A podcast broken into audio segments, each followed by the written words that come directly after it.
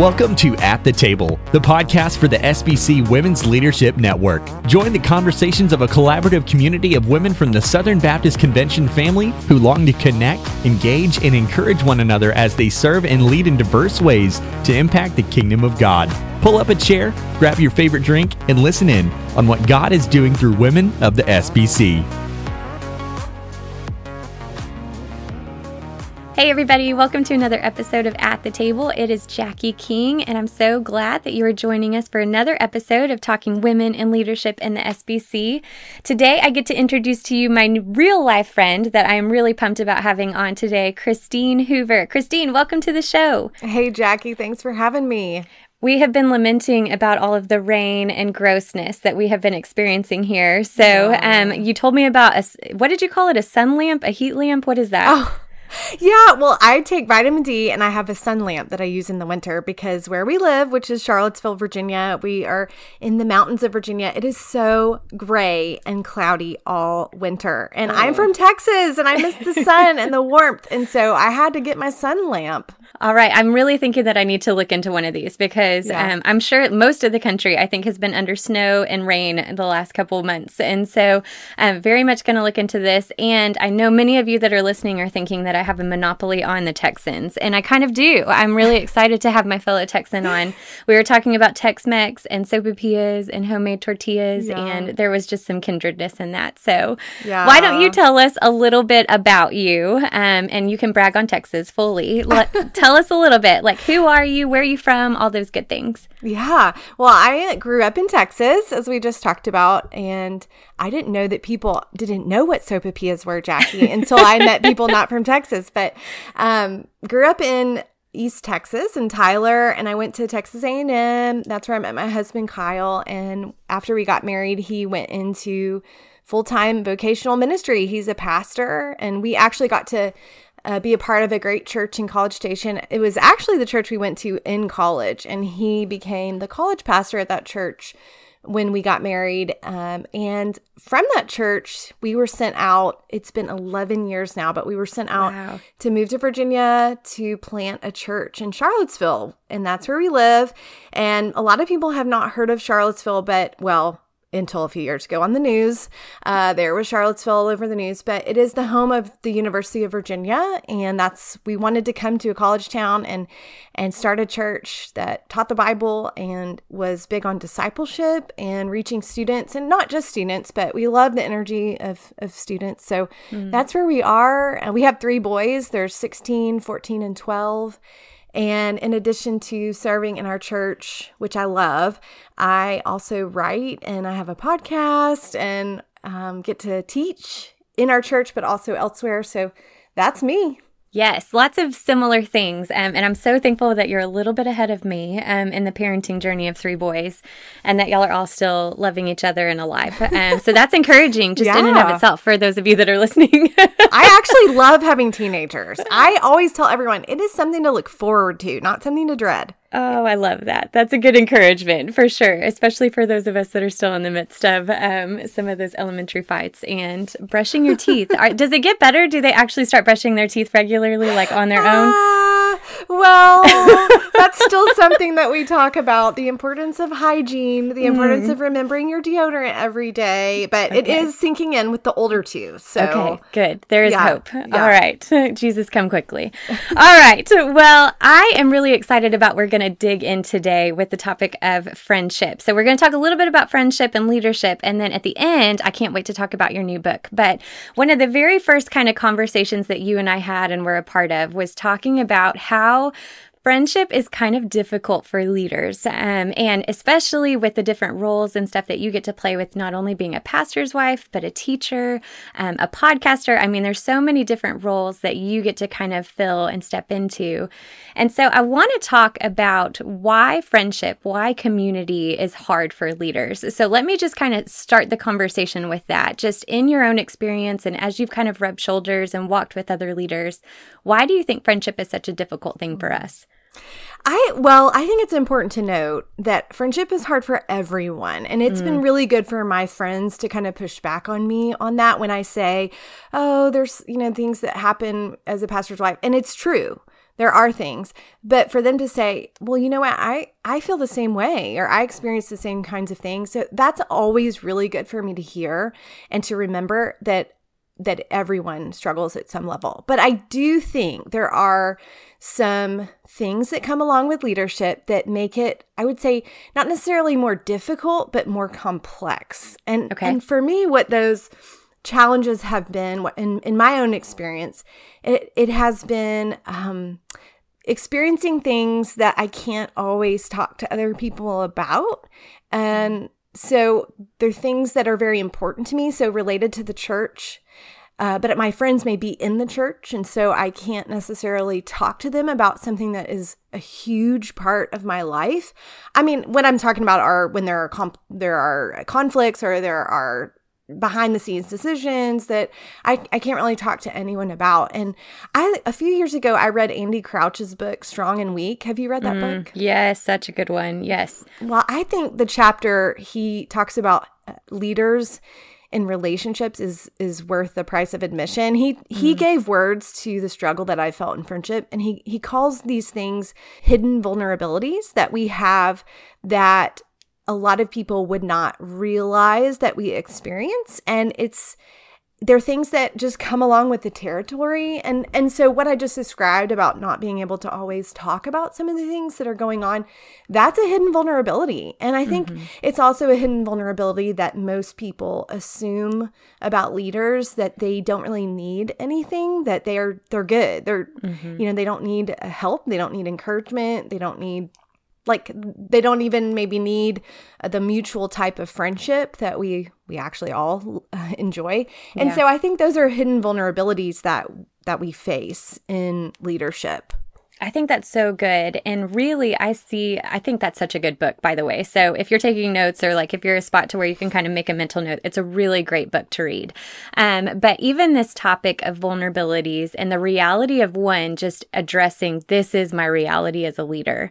Um, because I think we can kind of like either hide in a space to where it's, well, I don't need this or I don't get this because I'm a leader. Or we end up operating in a space to where it's, um, everything is guarded, everything is calculated, and we don't ever experience that community and that vulnerability that God wants us to show. Yeah. And so, and I think everybody would say like good leaders are those that lead authentically and mm-hmm. lead vulnerably and not from a space of knowing everything. But then at the same time, there's kind of this internal wrestle of, well, how do I do that and not get hurt? Right. uh, yes.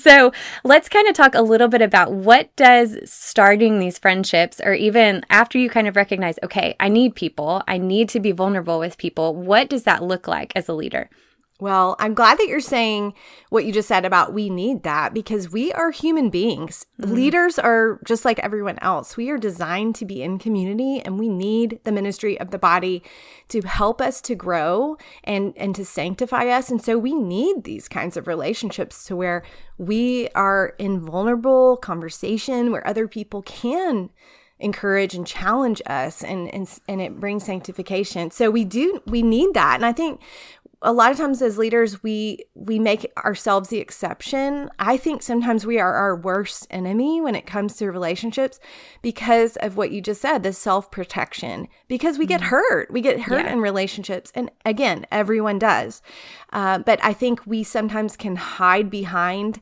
the role and it's easy to hide because people don't often know what to ask or how to press in to the leader. And so we can hide and we can begin to just keep ourselves disengaged relationally. And so I think what we have to do, this is what I have had to do. I've yeah. had to stop and think, okay, there are different kinds of relationships, and most of my relationships are going to be in one category, and that's ministry relationships.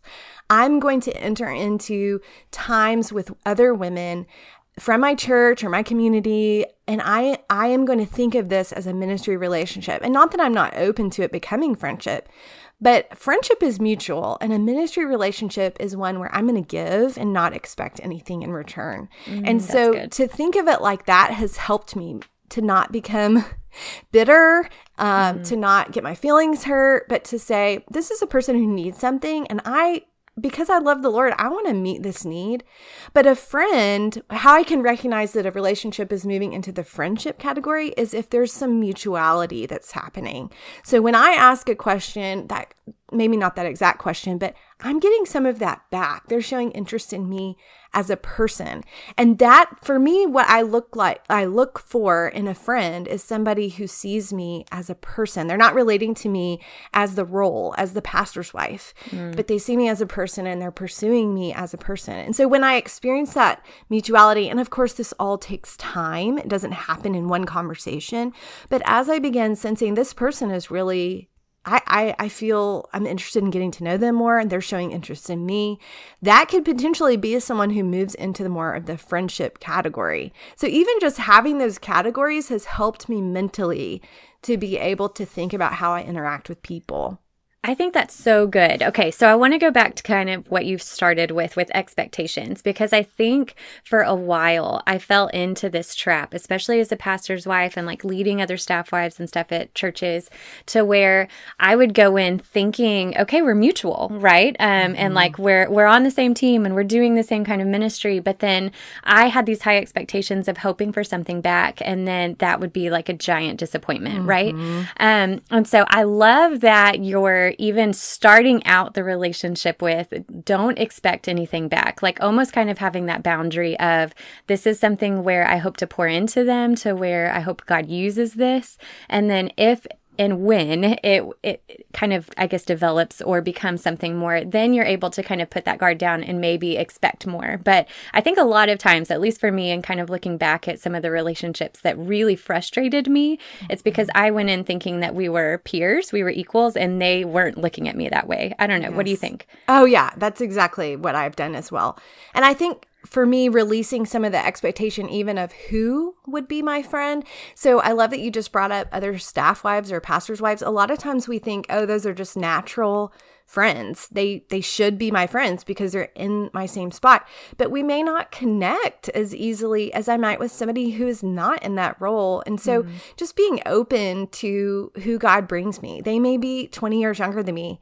They may be in a, have a different marital status or you know they may not understand what it means to be a pastor's wife but they may have a they may be leading in some way where they can relate to me um, but just being open to that, like kind of mm-hmm. expanding the borders of who we think might be that person.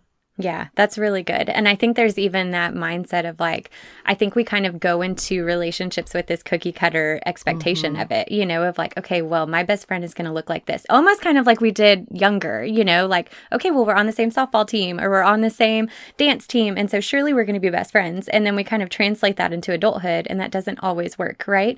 Um, and so I love how we're to be open, how we are to pray. I think that's a big part of just asking asking the Lord, who do you have in front of me that will love me well, that will be a safe place? And then I think the next step that kind of goes into this conversation is being brave enough to be hmm. vulnerable. Mm-hmm. so let's kind of go there, especially because honestly, like all of the conversations that I've had with so many leaders, like, I think we are some of the loneliest on the planet. And we kind of operate, especially women, in a way to where we want to serve, we want to pour out, but then that input, whenever it comes to us in our own spiritual lives, like we don't give as much attention to that as pouring into others. So, let's maybe kind of talk a little bit about what does that vulnerability look like? And even fighting some of the lies to get a little bit courageous and just call that a lie and maybe address even the hurt and the disappointment that's happened before to where we're able to walk in freedom in these new relationships. What do you think? Well i, I would define vulnerability first. So we understand what we're talking about when we talk about vulnerability. So vulnerability how i define it is it is sharing on an emotional and spiritual level about something that is happening in the present so I don't mind being vulnerable about anything that's happened in my past with anybody. I'll tell you, this is what God has done in my life. But what's happening in the present, that's often things that are more uncertain. We don't we don't always feel confident in. We don't really know what's going on, what God is doing. That is that takes risk to share mm-hmm. that with, especially as a leader, to say, I don't really know what I'm doing um, to, with other people. And so I think we are not going to be vulnerable with with everyone. No mm-hmm. one should be vulnerable with everyone. Mm-hmm. But who are one or two people in our lives where there's mutuality built in, it's already happening, that we can say to them, I have a need, or I don't know what I'm doing right now, and I need your help in this. That's vulnerability to ask mm-hmm. for help, to ask for prayer, to say, This is what's going on. And for me as a pastor's wife, I said earlier, a lot of times it's difficult to share the details of what's happening. And I've learned to kind of work around that by saying, I can say general things. I can say to women in my church who I'm close with, I can say, you know, something is something's been going on and and these are friends who would not press, by the way. These are mm-hmm. safe people who are not going to press for details, but to say, there's just been some tough things going on. I'm feeling like Kyle, my husband, is has he's been stressed or whatever it is, and I feel I'm carrying that burden with him. I feel discouraged. Just to talk about in general terms what I'm feeling, it doesn't have to include the details of the situation. Mm-hmm. That in itself to me feels vulnerable. That they can pray for me. They can um, ask appropriate questions that don't go into the details, but I want to do that with people who who I consider safe people. When I say safe, they're not going to go telling other people what we've said. They're not even going to broadcast that we were spending time one on one together. Mm, to yeah, me, that's, that's important. That, that's big. Yeah. Yeah. And so I think that just knowing and and looking for those people and if you're new to a situation a new church a new context it may take time in fact i would say let it take time because mm-hmm. you really want to know someone before you take that step of vulnerability but it's so worth it. It's risky, but it's worth it because connection happens in vulnerability. Yeah, I would agree. And I think there's so much to vulnerability and allowing other people to see our weaknesses, to mm-hmm. see when mm-hmm. we struggle. That is God's beautiful way of saying, you don't have this. Mm-hmm. Um, and I love how you said asking for something, like I have a need and being vulnerable enough to ask for it. Because I mm-hmm. know so many times in my own life, you know, like I'm operating on my own strength and I think, think I can do this, you know, like there's nobody else. And that is when the enemy just tries to come in and steal so much joy and purpose. Um, and so it constantly fights back against the truth that we are to do this with one another, that we are to do this for one another, you know, and fighting for one another. And so even the opportunities to say, what do you need? Or this is where I'm struggling. Could you pray? Those kind of things. Mm-hmm like really sets this level of your leaders are human too. Yeah. And so I think that there's been almost kind of this disconnect of like trying to live on a platform and trying to act like you have it all together. And really what connects us to people most is, hey, I'm in the trenches with you. You know, yeah. like we may be walking through different things that look very different, but we're still struggling through a lot of doubt and having to trust the Lord with our future and those kind of things. Mm-hmm. So I love that even just having the courage to say, I'm not okay today can you pray for me? Yeah. Um, is huge and humbling. And I think we need those moments as leaders to say, I don't have it right now. I don't got this, right? Mm-hmm. Well, and also I would add, I have started telling my friends, the ones that I do consider those mutual relationships, I need you to ask me about this. I need mm. you to, there's certain things that I want you to say and ask me because other people are not going to do that. So please you feel free you have yeah. access to me ask those questions i want that mm-hmm. Yeah and i love i mean it's so simple but there's so many times to where i have been like with um, another staff wife that i'm thinking of that's a really close friend and she just asked i'm like i don't think you understand like you just asking how is my week going like how are you really not just the pat question you know but how are you really is something that we don't get very often mm-hmm. and so i think mm-hmm. that's also something as leaders um, just this deep burden in me. Like, I want to encourage leaders. That's a big part of why we have this podcast. And so, being people that ask, How are you really? Yeah. and checking on your strong people, checking on the people that do so much and pour out so much for other people. Um, and asking it and then again being willing to say this is where i'm not okay. So i love that. Yeah. i love that you've got almost those checks you know because we can kind of revert into our own like junk and just sit there for a while. And so having that accountability of how are you? How are you fighting this? How are you putting truth into your mind and into your soul? and and having those people around i think that's great. Mm-hmm. All right, so let's shift a little bit because I want to make sure that we have enough time to talk about this amazing new book that you've got coming out in March. And so I'm so excited to talk about it. Why don't you tell us the title of the book and what on earth like how did you land on writing this one? Because it's a hard one. I don't even know how you like worked through all of the allegiances which we're about to talk about. Like man this had to have been like a really heart and soul work. So tell us about it. Well it's called with all your heart living joyfully through allegiance to king jesus. And this came about just through god's work in my own life. I was going through a period i would say a few years of feeling like God had taken me into the wilderness and I mm-hmm. felt just so confused and uncertain and what was he doing and I just felt like I'd lost all sense of confidence and purpose and I was confused and struggling and uh, I really noticed I now see God took me in the wilderness for a very specific reason that He wanted to reveal the idols that were in my life. They all just came right to the surface uh, during that mm-hmm. time because I found myself looking for certainty and security and confidence and safety and, you know, belonging. And so I was going through this period of time, and at the same time, during my personal study, I was reading the book of Matthew. And I noticed something I had never really noticed before in reading Matthew that Jesus kept talking about the kingdom of God over and over and over.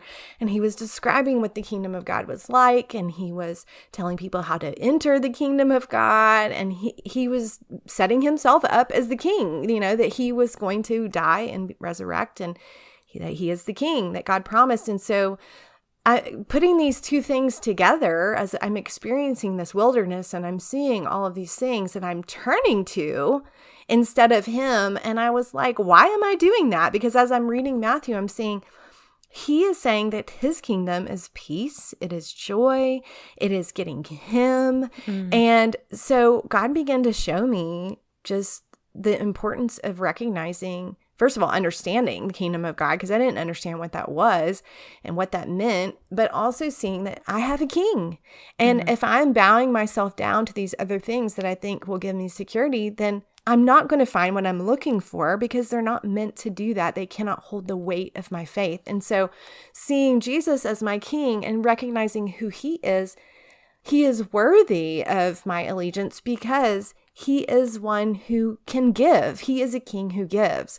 And that's really the theme of the book is that Jesus is a king who gives. So when we seek him for the things we're looking for, he's actually a king who can give. Whereas these other allegiances that we hold to, whether it's um, comfort or it's worry or it's control, when we when we pursue joy and peace through those avenues those are kings that only take and lead down this road to, toward death but jesus is a king who gives he, and when we when we seek him and give him our wholehearted allegiance he gives us what we're looking for that joy mm-hmm. and that peace mm-hmm. So good. And I want to kind of like backtrack a little bit because I think this is really important that Christine is graciously kind of saying, you know, you were in the middle of leading well, like speaking, um, I mean, your podcast, everything, and the Lord drove you to the wilderness. Mm-hmm. And so I think that's just a starting point. And as we talk about your book, because there's so many of us that I think are in seasons to where it feels dry and you're trying to figure out, like, what are you doing, Lord? You know, like maybe,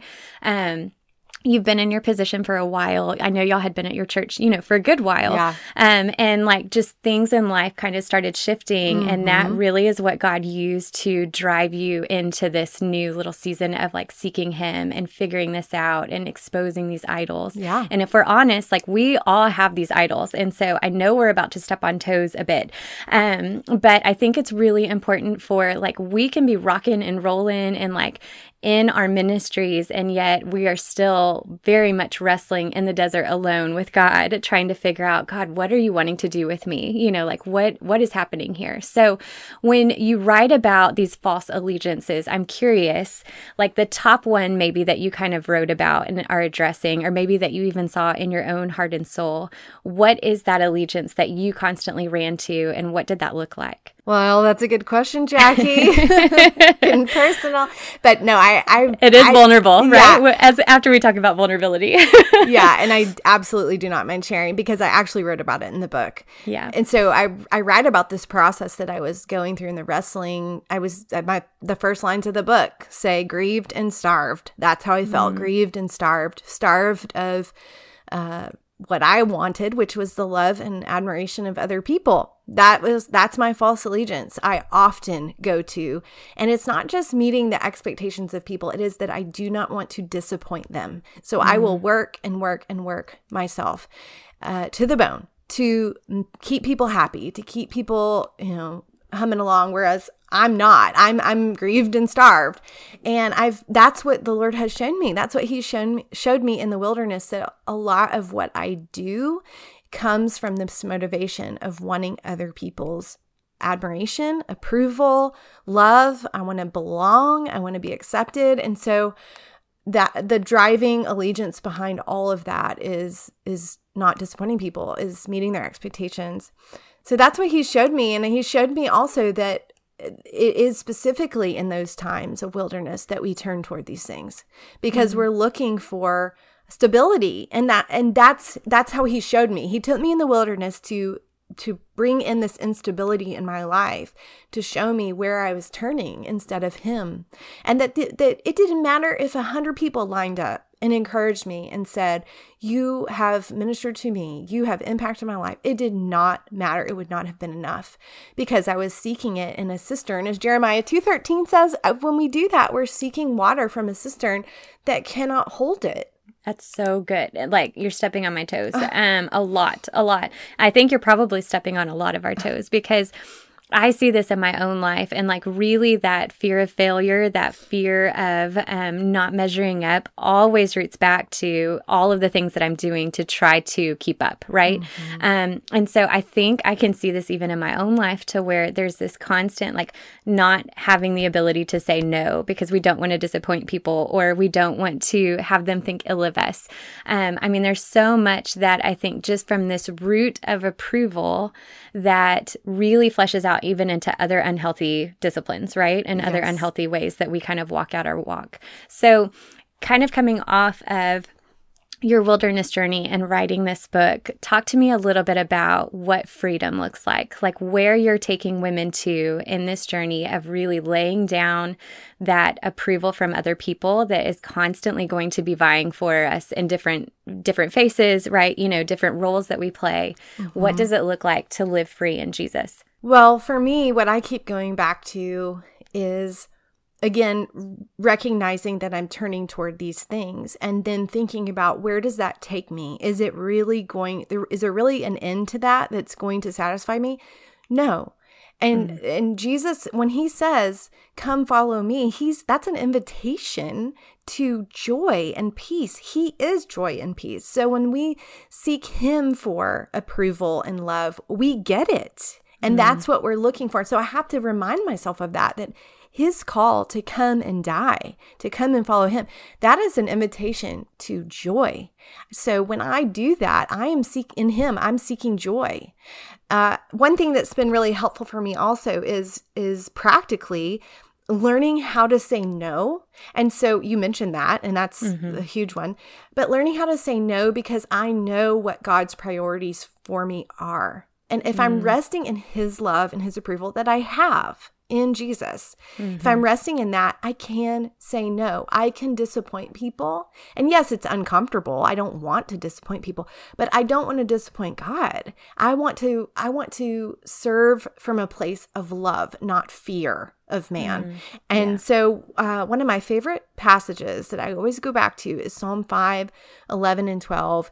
And it basically says that God is a shield, His favor is a shield about me. So, I don't have to be self protective and I do not have to constantly be taking the temperature of everyone else around me. God will lead me to where he wants me to serve and when I when he leads me it's with I can do it with joy uh, and but I can I can know that I am behind the shield of his favor, that he is my protection. So, yes, I'm going to disappoint people. Yes, people are going to, I'm going to hurt people. people are going to hurt me. But that doesn't change the security and safety that I have because I am loved and approved of by God. Mm, that's so good. So good. And it really does change everything. I wish I could say that I have completely mastered this, but definitely still wrestling through it. But on the days and the seasons to where I know exactly what he has given me, and I'm getting to watch his power mm-hmm. through me, not in me, um, but just him working his way out. There really is that joy and yes. that peace and that fulfillment. And anytime that I start to get into seasons to where I'm anxious or I literally start to feel that tenseness in my body and worrying about, oh my goodness, what if she does this, you know, or what if this fails or the event doesn't go, you know, and like my brain just starts going, that's really when I start to listen to those voices of approval and fear of man, and I have taken Jesus off of his rightful throne and put someone else there, whether that's success or a person or my own image, all of those yeah. things. And yeah. so, um, I think it's a good kind of gut reality check for us of if you're maybe in that season of tenseness and your brain won't stop in overdrive, that maybe you're worshiping something other than Jesus. And yes. so I really want to encourage you to grab a copy of her book once it comes out. I think you're doing pre orders right now. Is that right? Yeah, I am. Okay. Yeah. Okay. So, um, why don't you tell us a little bit? How do we connect with you? How do we point them to the book? Give us all of those really good, fun connection points. Yeah, well, you can always find everything on ChristineHoover.net, my podcast, and my books, including my new one, With All Your Heart. And we are doing pre orders through March it comes out March 3rd. So up until then, you can get a study guide and a printable if you pre order the books. I'd love for you to do that. Very good. Okay, last couple moments. Here we go. For those that are listening, you know that this is our our tribe, our women leaders. What's maybe one kind of leadership nugget that you would like to leave everybody with? Oh my. I know that's leadership. I know. Um, well, I would say in line with what we've been talking about, one thing I've had to learn the hard way is to be intentional about rest and mm-hmm. actually taking God at his word and practicing a Sabbath rest. That is not something that my husband and I did for the first, I would say, 10 years of our ministry and we had the burnout to show for it and so that is something that we have been very intentional about doing. And I think when we rest, we're really fighting back against these allegiances that we just talked about, mm-hmm. to where we realize we are not God. We do not keep the world spinning. And he keeps working while we rest. And so I would say the biggest key for me in long term running the marathon of ministry is to practice rest. Mm, that's good. We actually have an episode coming up soon on burnout, that oh. very thing. I think so many of us are um, either teetering on that edge or we are fully there. Yeah. Um, and so I think that's a really good word that honestly is really kind of circulating through a lot of evangelicalism right now because yeah. of how life is. And so um, this is our encouragement for you to take a nap this afternoon. or if you're yes. working, a stroll, a walk in nature, yes. something without your phone. Put down without, the phone, yes. Yes, yes. So we will hit on all of those things at a later episode, which I'm excited oh, to share with you. Um, yeah. but y'all make sure to grab a copy of Christine's new book and connect with her. Man, she is such a sweet person on the planet. And I'm so thankful that you are part of our tribe and that you are leading women. You are definitely one that we can mimic and look to and just wrestling it out and walking this journey out faithfully. So, Christine, we love you. We are cheering you on and we are so, so thankful for you. Thank you so much, Jackie. That means a lot to me. And thank you guys for listening to another episode of At the Table. I hope you'll join us next week for another episode. And until then, know that we are cheering you on. Have a great week.